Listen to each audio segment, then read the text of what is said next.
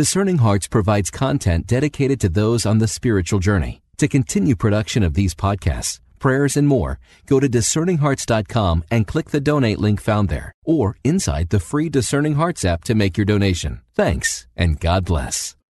Part 3, Chapter 18 of the Introduction to the Devout Life by St. Francis de Sales.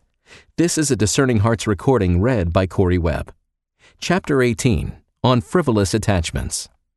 Such foolish attachments between man and woman without any matrimonial intentions, as are called amourettes, mere abortions, or rather phantoms of friendship, must not, idle and empty as they are, profane the name of friendship or love. Yet such frivolous, contemptible attractions often snare the hearts of both men and women, and although they may end in downright sin, there is no such intention on the part of their victims, who consciously do but yield to foolish trifling and toying.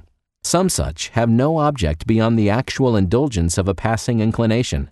Others are excited by vanity, which takes pleasure in captivating hearts. Some are stimulated by a combination of both these motives. But all such friendships are evil, hollow, and vain. Evil in that they often lead to sinful deeds, and draw the heart from God, and from the husband or wife who is its lawful owner. Hollow in that they are baseless and without root. Vain in that neither gain honor nor satisfaction can come from such. On the contrary, nothing comes of them, but a loss of time and credit, and unreasoning excitement, mistrust, jealousy, and perturbation. St. Gregory Nazianzen speaks very wisely on this subject, admonishing vain women, and his words are equally applicable to men. Your natural beauty will suffice your husband, but if it is exhibited to all like a net spread before birds, what will be the end? You will be taken by whoever admires you. Looks and glances will be exchanged, smiles and tender words at first hesitatingly exchanged, but soon more boldly given and received. Far be it from me to describe the end, but this much I will say nothing said or done by young men and women under such circumstances but is perilous. One act of levity leads to another, as the links in a chain. They who tamper with such things will fall into the trap. They fancy that they only mean to amuse themselves, but will not go too far. Little you know, actually. The tiny spark, will burst into a flame, and overpowering your heart, it will reduce your good resolutions to ashes and your reputation to smoke. Who will pity a charmer that is bitten with a serpent? asked the wise man.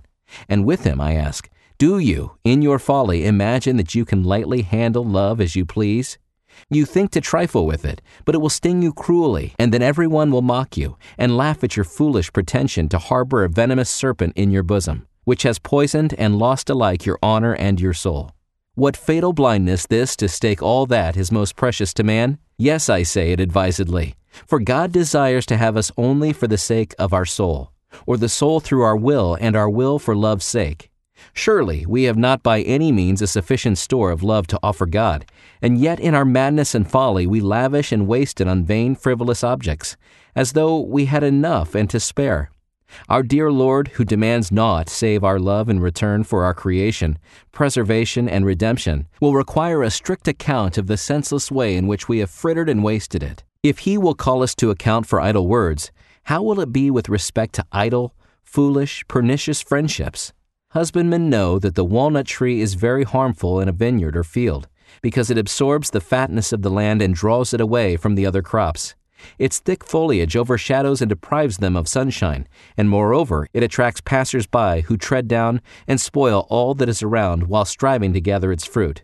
So, with these foolish love affairs and the soul, they engross it so that it is unable to bring forth good works, their superfluous foliage. Flirtations, dallyings, and idle talk consume profitable time, and moreover, they lead to so many temptations distractions, suspicions, and the like, that the heart becomes altogether crushed and spoiled.